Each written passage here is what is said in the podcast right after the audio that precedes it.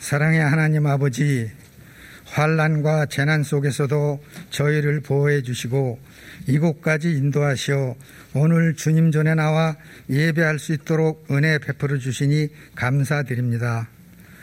우리를 십자가의 공로로 구원하여 주시고 믿음의 자녀로 선택해 주셨지만 저희는 세상의 염려와 근심으로 불안해하고 있습니다. 우리의 연약한 믿음을 불쌍히 여겨 주시옵소서. 우리 백주년 기념교회가 한국기독교 이백 주년을 향한 바른길 닦기 사명을 충실히 감당하며 양아진 외국인 선교사 묘원 묘지기 사명을 잘 감당할 수 있도록 도와주시옵소서. 눈을 들어 주님을 바라보는 믿음 되게 하시며 나의 도움이 천지를 지으신 여호와께서 온다는 것을 깨달아 알며 여호와께서 우리의 그늘이 되어 졸지도 주무치지도 않고 영원토록 지켜주신다는 것을 믿고 주님 의지하여 기도하는 우리가 되게 하여 주시옵소서. 다음 주 중에는 새 대통령과 새 정부가 들어섭니다. 이 나라를 긍휼히 여기시는 하나님 아버지, 이 나라를 이끌 지도자들에게 지혜를 허락하셔서 하나님을 두려워하며 국민을 위한 정치 지도자가 되게 하시고 신뢰와 존경받는 정치인이 되게 하여 주시옵소서. 장기적으로 온 나라가 코로나로 인하여 여러 가지 어려움을 겪고 있습니다. 경제적인 어려움 이들을 하루빨리 안정을 찾을 수 있도록 모든 이에게 지혜와 여건을 허락하여 주시옵소서. 이제 우리는 모든 죄를 고백하며 주님 앞에 모든 것을 내려놓고 회개의 기도를 하며 앞으로의 삶을 오직 믿음과 말씀과 기도로 나아갈 수 있도록 도와주시옵소서. 오월은 가정의 달입니다. 세상의 조직 중에서 제일 먼저 창조하신 우리의 가정들을 하나님께서 주신 말씀 안에서 부모님을 공경하고 부부는 서로 사랑하며 자녀들에게는 말씀으로 양육하며 하나님께서 지으신 가정이 행복하고 사랑이 넘치는 가정들 되게 하여 주시옵소서. 오늘 말씀을 전하실 정항조 목사님 영육간에 강건하게 하시고 말씀 받는 우리는 아멘으로 화답하게 하시고 삶의 현장에서 적용하며 살아갈 수 있도록 도와주시옵소서. 오늘 우리가 드려지는 예배를 받으시고 영광받아 주시옵소서. 모든 것 감사드리며 예수님 이름으로 기도드립니다. 아멘. 오늘 우리에게 주시는 하나님의 말씀은 누가복음 오 장 일 절에서 십일 절입니다. 신약성경 구십오 쪽입니다. 제가 봉독하겠습니다. 무리가 몰려와서 하나님의 말씀을 들을새 예수는 게네사렛 호숫가에 서서 호숫가에 배 두 척이 있는 것을 보시니 어부들은 배에서 나와서 그물을 씻는지라. 예수께서 한 배에 오르시니 그 배는 시몬의 배라. 육지에서 조금 떼기를 청하시고 앉으사 배에서 무리를 가르치시더니 말씀을 마치시고 시몬에게 이르시되 깊은 데로 가서 그물을 내려 고기를 잡으라. 시몬이 대답하여 이르되 선생님, 우리들이 밤이 새도록 수고하였으되 잡은 것이 없지만은 말씀에 의지하여 내가 그물을 내리리이다 하고 그렇게 하니 고기를 잡은 것이 심히 많아 그물이 찢어지는지라. 이에 다른 배에 있는 동무들에게 손짓하여 와서 도와달라 하니 그들이 와서 두 배의 채움에 잠기게 되었더라. 시몬 베드로가 이를 보고 예수의 무릎 아래 엎드려 이르되 주여 나를 떠나소서, 나는 죄인이로소이다 하니 이는 자기 및 자기와 함께 있는 모든 사람이 고기 잡힌 것으로 말미암아 놀라고 세베대의 아들로서 시몬의 동업자인 야고보와 요한도 놀랐습니다. 예수께서 시몬에게 이르시되 무서워하지 말라, 이제 후로는 내가 사람을 취하리라 하시니 그들이 배를 육지에 대고 모든 것을 버려두고 예수를 따르니라. 아멘. 빌라도 총독은 예수님께서 죄가 없으시다는 것을 모르지 않았습니다. 그래서 태형을 가한 후에 풀어주겠다고 했습니다. 하지만 유대 종교 지도자들과 그들에게 선동된 유대인들은 예수님을 십자가에 못 박으라고 소리를 질렀습니다. 당시 명절이 되면 백성이 원하는 죄수 한 사람을 석방해 주는 제도, 지금으로 하면 특별 사면과 같은 제도가 있었습니다. 그래서 빌라도 총독은 밀란을 꾸미고 밀란 중에 살인까지 저지른 바라바와 예수님 중에서 석방할 사람을 선택하라고 했더니 유대인 무리는 바라바를 놓아달라고 소리를 질렀습니다. 결국 빌라도는 유대인 무리를 만족시키기 위해 예수님을 십자가에 못 박도록 넘겨주었습니다. 당시 십자가형을 선고받은 죄수는 두 가지의 일을 감당해야 했습니다. 하나는 채찍으로 매를 맞는 일이고, 또 하나는 자기가 달릴 십자가를 스스로 치고 가야 하는 것이었습니다. 채찍은 아홉 가닥의 가죽으로 만들어졌는데 그 끝에는 뾰족한 짐승의 뼈나 납과 같은 쇠붙이를 달아서 때릴 때 살점이 뜯겨나가도록 했습니다. 그리고 당시 죄수들이 달렸던 십자가의 무게는 약 백이십에서 백오십 킬로그램 정도였다고 합니다. 그래서 죄수가 십자가 전체를 지고 갈 수 없었기 때문에 십자가의 가로막대와 세로막대 중에서 가로막대만 지고 가게 했다고 합니다. 십자가를 지운 예수님을 끌고 가던 군인들은 예수님께서 전날 밤부터 이어진 신문과 고문 그리고 채찍질로 만, 몸이 만신창이가 되어서 더 이상 십자가를 치고 갈 수 없음을 알았습니다.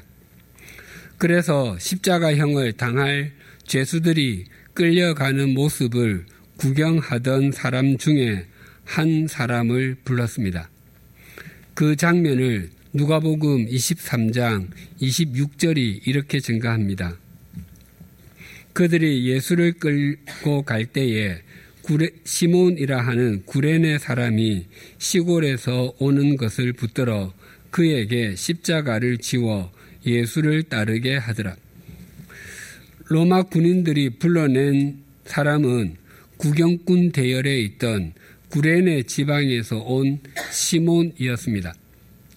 구레네는 아프리카 북동쪽에 있던 도시인데 지금의 리비아의 수도인 트리폴리에 해당합니다. 시몬이 예수님의 십자가를 자원해서 진 것이 아니라 군인들이 붙잡아서 강제로 지웠습니다. 구레네에서 예루살렘까지는 약 이천팔백이십 킬로미터나 됩니다. 지금처럼 잘 닦인 도로를 자동차로 가도 서른세 시간이나 달려야 합니다. 시몬이 그 먼 거리를 무슨 일로 예루살렘에 왔는지 성경은 밝히지 않습니다. 사업차 왔는지, 관광차 왔는지, 유대교에 관심이 있어서 유월절에 맞추어 방문했는지 알지 못합니다. 그는 군인에게 붙잡혀서 억지로 십자가를 졌습니다. 그러나 성경은 그 후에 그의 집안에 무슨 일이 있었는지 조금 알려줍니다. 사복음서 중에서 가장 먼저 기록된 것이 마, 마가복음입니다. 예수님께서 승천하시고 삼십여 년이 지난 후에 기록되었습니다. 사실 시몬이 예수님의 십자가를 대신 졌을 때 사람들은 그가 누구인지 아무도 몰랐을 것입니다. 그러나 복음서가 기록될 때 그는 사람들에게 어느 정도는 알려져 있었습니다. 그래서 이 부분을 마가복음 십오 장 이십일 절은 이렇게 증거합니다. 마침 알렉산더와 루포의 아버지인 구레네 사람 시몬이 시골로부터 와서 지나가는데 그들이 그를 억지로 같이 가게 하여 예수의 십자가를 지우고, 시몬에게는 두 자녀가 있었는데 그 이름이 알렉산더와 루포라고 합니다. 일러줍니다. 그리고 이 두 아들 중에 한 명이 로마서 십육 장 십삼 절에 등장합니다. 주 안에서 택하심을 입은 루포와 그의 어머니에게 문안하라. 그의 어머니는 곧 내 어머니니라. 사도 바울이 로마에 있는 그리스도인들에게 편지를 보낼 때 그 편지를 마무리하며 문안 인사를 하는데 여러 사람 중에 루포와 그의 어머니에게 문안을 부탁하며 루포의 어머니는 자기 모친과 다름이 없다고 기록했습니다. 루포의 어머니가 바울을 아들처럼 생각하고 아주 따뜻하게 그리고 아주 세심하게 잘 돌보아 주었던 것으로 여겨집니다. 당시 바울의 나이가 오십 대 초반 정도였으니 루포의 모친의 나이는 최소한 육십 대 후반 이후였을 것입니다. 당시 평균 수명으로 보면 시몬은 세상을 떠난 것처럼 여겨지고 알렉산드는 로마에 있지 않았던 것으로 보입니다. 사도 바울은 로마서 십육 장에서 모두 삼십삼 명에게 문안 인사를 합니다. 그들은 로마 교회에서 신실하게 하나님을 섬기는 일꾼들이었습니다. 그런데 그 삼십삼 명 중에 유일하게 루포와 그의 어머니 앞에 주 안에서 택하심을 입은 이라는 수식어가 붙어 있습니다. 우리는 바울이 왜 이런 표현을 썼는지 충분히 이해할 수 있습니다. 루포의 아버지 시몬은 본래 예수님을 믿을 생각이 없었습니다. 예루살렘에 갔다가 사형수들이 십자가 처형을 당한다기에 그 행렬을 구경하다가 억지로 그리고 강제적으로 한 사형수의 십자가를 대신 지게 되었습니다. 그때는 정말 황당하기 그지없고 정말 재수없는 날이라고 생각했을 것입니다. 십자가를 대신 지고 가며 사람들의 따가운 시선을 받을 때 큰 소리로 이렇게 말했을지도 모릅니다. 나는 이 사람과 아무 상관이 없습니다. 나는 죄가 없어요. 그냥 지고 가라고 하니까 이 죄수의 십자가를 대신 지고 가는 것이요. 그러나 여러 날이 지난 후 자신이 십자가를 대신 져드린 분이 바로 하나님의 아들이요 자신의 구세주라는 사실을 깨달았을 것입니다. 자신은 그날이 정말 재수없다고 생각했는데 그날은 영원히 재수가 좋았던 은총의 날이었, 날이었던 것을 알게 되었을 것입니다. 또한 그날은 로마의 군인이 자신을 선택한 줄 알았는데 실은 하나님께서 자신을 특별히 선택해 주셔서 십자가를 대신 질 수 있었던 것을 알았을 것입니다. 그런 신비한 방법으로 영원한 생명을 얻게 된 것이 얼마나 감격스러웠겠습니까? 또 이 과정을 구레네 시몬의 가족의 입장에서 보면 예루살렘에 다녀온 남편 또 아버지가 이전과 전혀 다른 사람이 되어서 집으로 돌아왔습니다. 처음에는 가장이 하는 말이 전부 생뚱맞게 들리고 무슨 말인지 이해가 되지 않았을 것입니다. 십자가는 무엇이고 대신 지고 간 것은 무엇이며 또 구세주는 누구이고 하나님께서 택해 주셨다는 것은 무슨 의미인지 이해할 수가 없었을 것입니다. 그러다가 주님을 향해 눈을 뜨고 나니까 남편과 아버지가 만난 분이 누구신지 알게 되었고 십자가를 억지로 지고 간 것 같았는데 그것은 사실 하나님께서 핀셋으로 집어서 뽑아주신 것임을 깨닫고 그렇게 자신의 집에 구원이 임한 것이 얼마나 감격스러웠겠습니까? 그리고 영원한 생명의 통로가 되어준 남편과 아버지가 얼마나 고마웠겠습니까?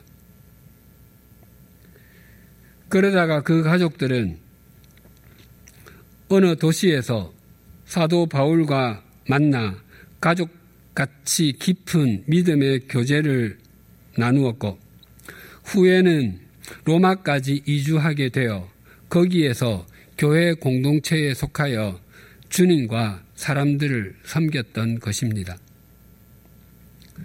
오늘 본문에도 생명의 통로가 된 사람들에 관해 증거합니다.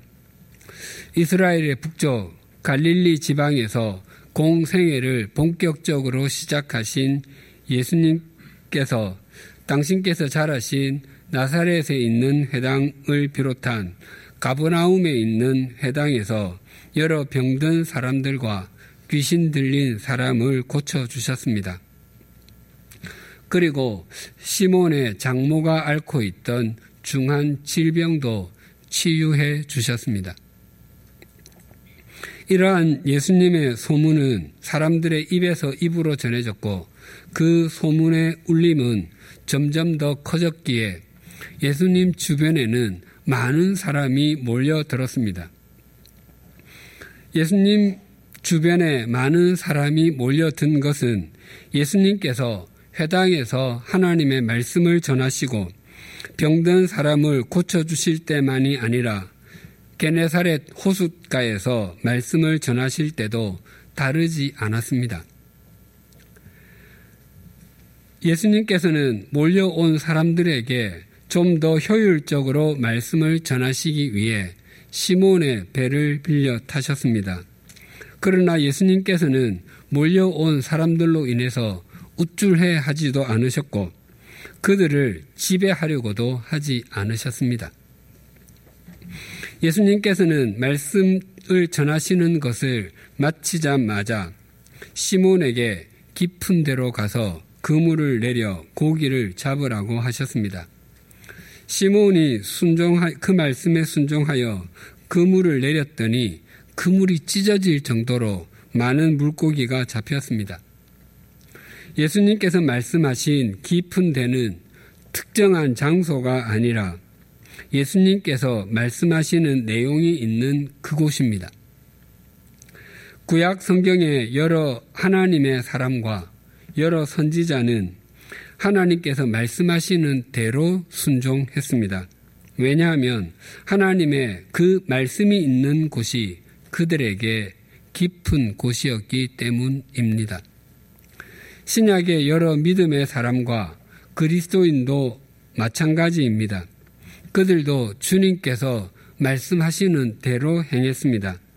왜냐하면 주님의 그 말씀이 있는 곳이 그들의 깊은 곳이었기 때문입니다.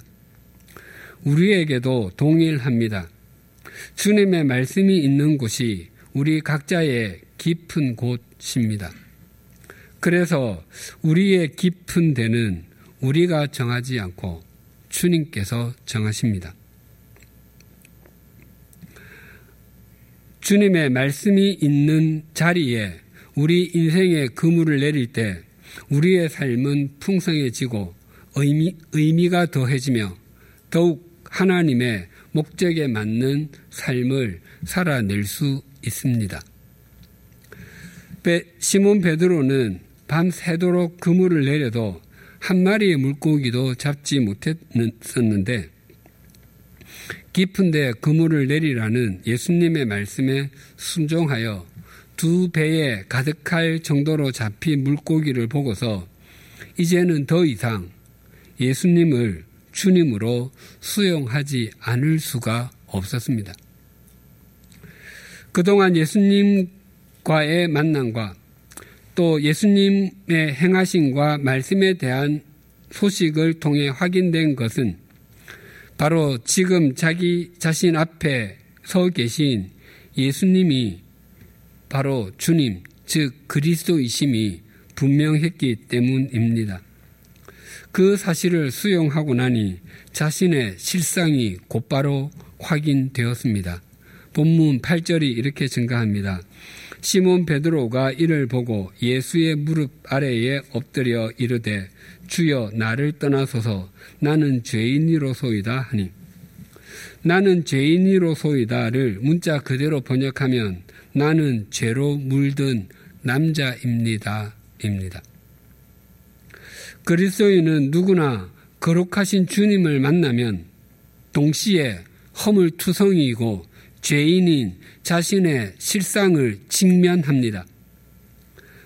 또한 허물투성이이고 죄인인 자신의 실상을 직면하는 순간에 거룩하신 주님을 만나게 됩니다. 또한 그 주님께서 우리를 향하여 손을 내밀고 계시다는 사실도 확인하게 됩니다. 구 절과 십 절 상반절이 이렇게 증가합니다. 이는 자기 및 자기와 함께 있는 모든 사람이 고기 잡힌 것으로 말미암아 놀라고 세베대의 아들로서 시몬의 동업자인 야고보와 요한도 놀랐습니다. 베드로와 함께 있던 사람들은 모두 어부였음에도 이전에 한 번도 경험하지 못했던 상황을 보고서 놀랐습니다. 놀라다는 두려움에 둘러싸이다, 경외심에 사로잡히다라고 번역할 수 있습니다. 베드로는 물론 함께 있던 사람들도 주님의 주님 되심을 확인하는 순간이었습니다. 그래서 거기에 있던 사람 중 최소한 네 사람, 베드로, 시몬 베드로와 안드레 형제, 그리고 야고보와 요한 형제는 예수님의 부르심에 순종하여 주님의 제자가 되었습니다. 야고보와 요한은 지금까지는 시몬의 생업의 동업자였는데 이제부터는 생명의 동역자가 되었습니다. 왜냐하면 그들 모두가 주님의 제자가 되었기 때문입니다. 베드로의 동생 안드레와 야고보의 동생 요한은 본래 세례자 요한의 제자였다고 했습니다. 그런데 그들의 스승인 세례자 요한이 예수님을 향해 하나님의 어린 양이로다라고 말하는 것을 듣고서 그들은 예수님의 제자가 되었습니다. 하나님의 어린 양은 이스라엘 백성들이 오랫동안 기다려온 메시아, 즉 그리스도를 가리키는 말입니다. 그 후에 안드레는 형 시몬을 예수님께 데려오기도 했습니다. 물론 그때 시몬은 그냥 되돌아갔습니다. 그리고 마침내 형 시몬이 주님 앞에 무릎을 꿇고 주님의 제자가 되었습니다. 안드레가 그의 형에게 생명의 통로가 된 것입니다. 성경에 나타나 있지 않지만 요한도 안드레처럼 그의 형 야고보를 찾아가서 자신이 그리스도를 만났는데 나사렛 예수가 바로 그분이시라고 전했을 것입니다. 그리고 오늘 마침내 그 두 사람 야고보와 요한도 주님의 통로가 되었습니다. 오늘 본문에 나타나 있지 않지만 주님께 또 부름을 받은 사람은 바로 시몬 베드로의 아내입니다. 예수님께서는 가버나움에 있는 회당에서 하나님의 말씀을 가르치시고 귀신 들린 사람을 치유해 주신 후에 시몬의 집에 들어가서 중한 열병을 앓고 있는 시몬의 장모를 치유해 주셨습니다. 그 일은 시몬에게 이전에 만난 주님과 앞으로 만나게 될 주님을 연결해주는 중요한 사건이 되었습니다.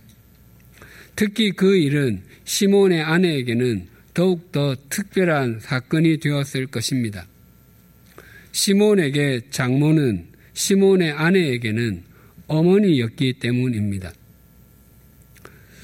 어머니가 중한 열병을 앓고 있는데 고침은 받을 수 있을까? 혹 세상을 떠나시는 것은 아닐까? 다른 합병증이 생기지는 않을까? 등등으로 안절부절 못하고 있을 때 예수님께서 어머니를 치유해 주시고 어머니가 일어나서 다른 사람들을 섬기는 모습을 보았을 때 시몬의 아내는 깊은 감사와 감격에 사로잡혔을 것입니다. 어머니와 함께, 아니 어머니보다 앞서서 주님과 사람들을 섬기려고 했을 것입니다. 후에 사도 바울이 고린도 교회에 편지를 보내며 우리가 다른 사도들과 주의 형제들과 게바와 같이 믿음의 자매 된 아내를 데리고 다닐 권리가 없겠느냐라고 기록했습니다. 베드로는 그의 아내와 함께 다니며 하나님의 말씀을 전했던 것입니다.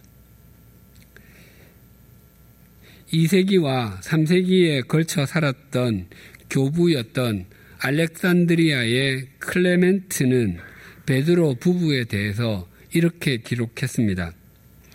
사도 베드로와 빌립 집사는 자녀들이 있었고 둘 다 아내를 데리고 다녔다. 그래서 그녀들은 집에 있는 부녀들을 목회하기 위한 동역자로 사역했다. 그렇게 함으로 주님의 가르침이 추문에 휘말리지 아니하고 여자들의 안방 깊숙이 들어가게 했다. 또한 클레멘트는 베드로 부부는 함께 순교한 것으로 기록하고 있습니다. 베드로는 아내가 순교의 현장으로 인도되었을 때 그는 아내를 위로하고 격려하면서 이렇게 외쳤다고 합니다. 그대여 주님을 기억하십시오. 사도 베드로는 베드로 전서에서 부인들에게 이렇게 권면합니다. 베드로 전서 삼 장 일 절에서 오 절을 새번역 성경으로 읽어드리겠습니다. 아내가 된 이 여러분, 이와 같이 여러분은 자기 남편에게 순복하십시오. 그리하면 비록 말씀에 복종하지 않는 남편일지라도 말을 하지 않고도 아내 여러분의 행실로 말미암아 구원을 얻게 될 것입니다. 그들이 여러분의 경건하고 순결한 행실을 보고 그렇게 될 것입니다. 여러분은 머리를 꾸미며 금붙이를 달거나 옷을 차려 입거나 하여 거치장을 하지 말고 썩지 않는 온유하고 정숙한 마음으로 속사람을 단장하도록 하십시오. 그것이 하나님께서 보시기에 값진 것입니다. 전에 하나님께 소망을 두고 살던 거룩한 여자들도 이와 같이 자기를 단장하고 자기 남편에게 순복하였습니다. 사도 베드로가 부인들에게 이렇게 권면할 수 있었던 것은 자기 아내가 이런 삶을 살았기 때문이었을 것입니다. 즉 그의 아내는 겉사람보다 속사람을 아름답게 가꾸었던 사람이었고 하나님께 소망을 두었던 사람이었을 뿐만 아니라 남편을 더욱 주님의 사람이 되도록 섬겼던 여인이라고 신앙 고백하는 것입니다. 베드로가 그의 아내에게, 또한 그의 아내가 남편 베드로에게 서로서로 생명의 통로가 되었던 것입니다. 우리가 사 주째 오늘 본문을 살피고 있습니다. 본문을 반복해서 묵상하는 중에 제 뇌리를 떠나지 않는 한 부분이 있습니다. 그것은 이 절에 있는 그물을 씻는지라입니다. 일반적으로 어부들은 밤이나 새벽 일찍 물고기를 잡으러 나가 날이 밝기 전에 물고기를 잡고 해가 뜨면 육지로 나와서 그물을 정리합니다.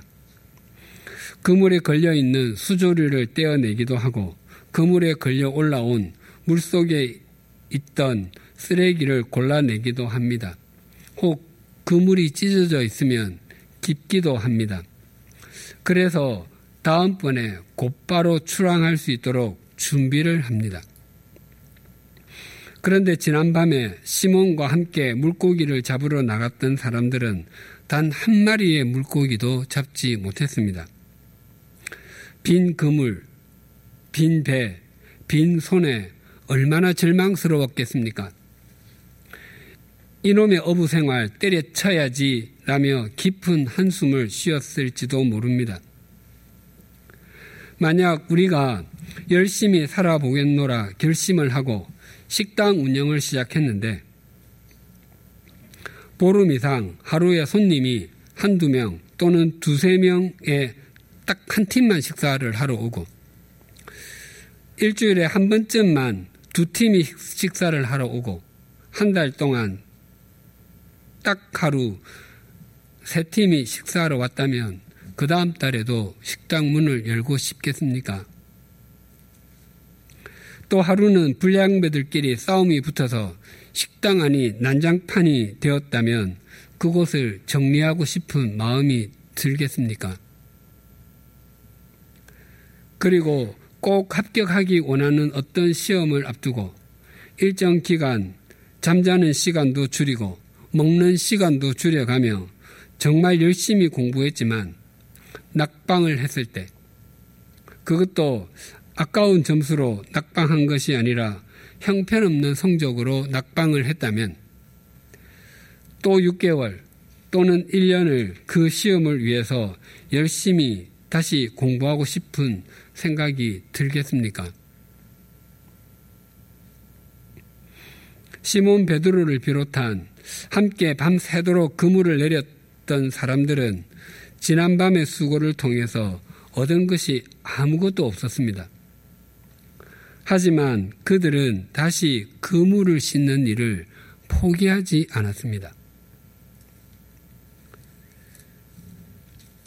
만약 그들이 지난밤에 물고기를 한 마리도 잡지 못했다고 해서 그냥 그물을 널브러 놓은 채 자포자기하고 있었다면 예수님께서 깊은 데로 가서 그물을 내려 고기를 잡으라고 말씀하셨을 때 그들은 그물을 내리지 못했을 것입니다. 그 그물을 씻, 씻, 씻었던 것이 주님의 말씀에 순종하는 출발점이 되었고 그들이 주님의 제자가 되는데 디딤돌이 되었습니다. 그래서 그들은 생명의 통로가 될 수 있었습니다. 지극히 작아 보이는 일상의 일이 그들의 전 인생을 바꾸어 놓았습니다. 이스라엘 군대는 블레셋 군대의 싸움을 도두는 자, 즉 골리앗 앞에 심한 주눅이 들어서 싸울 의지가 없었습니다. 여러 영어 성경은 싸움을 도두는 자를 챔피언이라고 번역합니다. 일대일 싸움에 관한 한 그를 이길 수 있는 사람이 없었다는 것입니다. 그럴 수밖에 없었던 것이 그는 기골장대한 거인이었고 그의 온몸은 갑옷으로 둘러져 있었으며 그가 휘두르는 창은, 창은 일반인들은 엄두도 내지 못할 정도였기 때문입니다. 게다가 그의 앞에는 적의 창이나 화살을 막아주는 커다란 방패를 들고 있는 병사도 있었습니다. 그러나 우리는 그가 어떻게 무너졌는지를 잘 알고 있습니다. 다윗이 물매로 던진 돌이 이마에 박혀서 고꾸라졌습니다. 골리앗의 머리에 노투구를 쓰고 있었기 때문에 머리 이마가 가려져 있었습니다. 게다가 방패를 든 군인도 있었습니다. 그럼에도 다윗이 물매로 던진 돌이 골리앗의 이마에 박혔던 것은 그 일이 하나님께서 행하신 것임을 보여주는 확증입니다. 그런데 다윗이 물매로 돌을 던진 것은 그날이 처음이 아니었습니다. 이스라엘 군대가 골리앗의 기세에 짓눌려 아무것도 하지 못하고 있을 때 다윗은 사울왕을 찾아가서 자신이 저 블레셋 사람 골리앗과 싸우겠다고 했습니다. 그러나 사울왕은 고개를 가로저으며 너는 소년이고 저 블레셋 사람은 어려서부터 용사라고 했습니다. 그때 다윗이 이렇게 말했습니다. 사무엘상 십칠 장 삼십사 절에서 삼십칠 절 상반절입니다. 다윗이 사울에게 말하되 주의 종이 아버지의 양을 지킬 때에 사자나 곰이 와서 양떼에서 새끼를 물어가면 내가 따라가서 그것을 치고 그 입에서 새끼를 건져내었고 그것이 일어나 나를 해하고자 하면 내가 그 수염을 잡고 그것을 쳐 죽였나이다. 주의 종이 사자와 곰도 쳤은즉 살아계시는 하나님의 군대를 모욕한 이 할례받지 않은 블레셋 사람이리까. 그가 그 짐승의 하나와 같이 되리이다. 또 다윗이 이르되 여호와께서 나를 사자의 발톱과 곰의 발톱에서 건져내셨은즉 나를 이 블레셋 사람의 손에서도 건져내시리이다. 당시 목동의 일은 천한 것으로 여겨졌기 때문에 다윗의 삶을 그 누구도 주목하지 않았습니다. 그럼에도 다윗은 자신의 삶에 최선을 다하며 사자와도 싸웠고 곰과도 싸웠습니다. 다윗이 양떼를 지키며 사자나 곰이 물어가는 양을 건져내기 위해 얼마나 물매로 돌을 많이 날렸겠습니까? 오늘날로 하면 티비 프로그램 생활의 달인이나 순간포착 세상에 이런 일이에 나와서 물매로 돌을 던져서 아주 작은 물체를 맞히는 것을 보여주었을 것입니다. 그때 진행자가 놀라며 어떻게 이렇게 잘 맞힐 수 있습니까? 라고 물으면 아마 다윗은 이 물체는 가만히 있잖아요. 저는 주로 움직이는 동물을 맞히는데 가만히 있는 물체를 맞히는 것은 쉬운 일입니다. 라고 답변했을 것입니다. 다윗도 몰랐을 것입니다. 자신이 늘 물매로 던지던 그 돌을 하나님께서 이스라엘의 숙적이자 두려움의 대상이었던 골리앗을 무너뜨리는데 사용하실 것이라는 사실을 말입니다. 더 중요한 것은 다윗이 물매로 던진 돌로 골리앗을 무너뜨린 그 일이 다윗을 이스라엘 앞에 등장하게 해 주었다는 것입니다.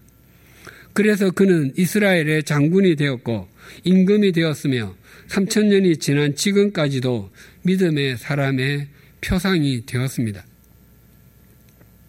그 물맷돌의 다윗은 이스라엘과 믿음의 사람들에게 생명의 통로가 되었습니다. 오늘은 가정주일입니다. 가정은 생명의 공동체입니다. 또한 건강한 가정은 한 사람의 노력만으로는 결코 만들어질 수 없습니다. 건강한 가정은 가족 구성원들이 자기 삶의 그물을 씻는 일을 통해서 만들어질 수 있습니다. 가족 중에 한 사람만이라도 자신의 그물을 씻는 일을 방치하고 무책임한 삶을 산다면 그 영향, 부정, 그것의 부정적인 영향력은 남은 가족들에게 고스란히 미치기 마련입니다.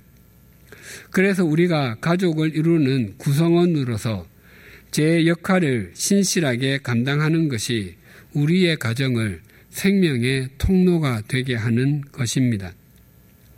작은 구멍이 둑을 터뜨려 온 마을을 물바다로 만들고 작은 돌에 걸리거나 미끄러져 넘어지면 크게 다치게 되듯이 사소해 보이는 것이 가, 가정의 건강을 악화시키고 가정을 허물어뜨릴 수도 있습니다. 코로나십구가 온 세상은 물론 우리 사회를 많이 바꾸어 놓았고 교회도 많이 바꾸어 놓았습니다. 그리고 경제적으로 어려움을 겪게 된 가정도 적지 않음을 압니다. 그런데 코로나십구로 인해서 우리 사회의 밤문화가 바, 바뀌고 많이 사라지게 된 것은 감사의 제목입니다. 이것을 코로나 은혜, 코비드 나인틴 그레이스라고 부르고 싶습니다. 이것은 정부도 하지 못한 일이고 대기업도 하지 못한 일입니다. 재택근무하는 시간이 있고 밤문화가 많이 사라짐으로써 가족들과 함께 있는 시간이 많아졌습니다. 물론 가족들이 함께하는 시간이 많아졌다고 해서 저절로 가정이 건강해지는 것은 결코 아닙니다. 가족들이 서로에 대해 더 많이 알아가고 더 깊이 공감하며 각자의 그물을 신실하게 씻어 간다면 우리의 가정은 시간이 지나갈수록 점점 더 건강해지게 될 것입니다.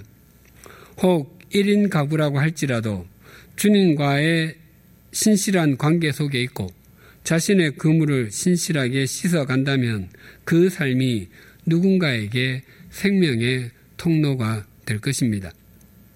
현재 우리의 가정이 어떠하든지 우리의 삶의 자리가 어떠하든지 날마다 눈을 들어 하나님을 바라보십시다. 하나님은 우리의 조각난 인생으로도 모자이크 작품을 만드시는 신실한 분이십니다. 하나님은 우리를 통해서 역사하시고 또한 우리의 가정과 세상을 새롭게 하시는 분이십니다. 잊지 마십시다.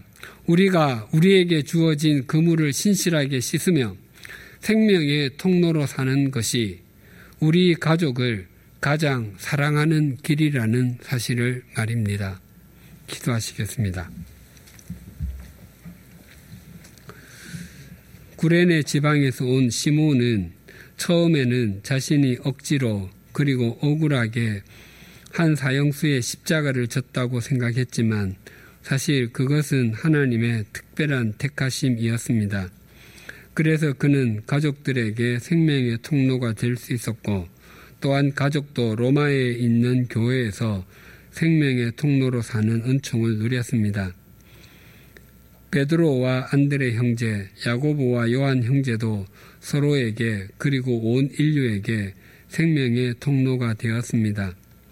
그들은 허탈함과 낙심함 속에서도 그물을 씻음으로 주님의 말씀에 순종하는 통로가 될 수 있었습니다. 가정주의를 맞아 우리 모두가 우리의 가정에서 우리 삶의 자리에서 생명의 통로로 살아가게 하여 주시옵소서. 그러기 위해서 날마다 우리에게 하나님께서 맡겨주신 그물을 씻는 일을 신실하게 감당하게 하여 주시옵소서. 날마다 눈을 들어 하나님을 바라보게 하여 주시옵소서.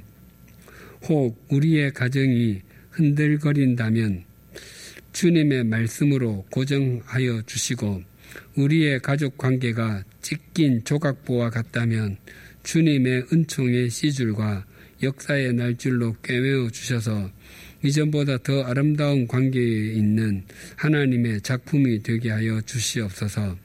그리하여 우리 가족이 생명의 통로로 살게 하시고 우리의 가정이 진리와 생명의 열매가 열리는 생명의 터전이 되게 하여 주시옵소서. 예수님의 이름으로 기도드립니다. 아멘.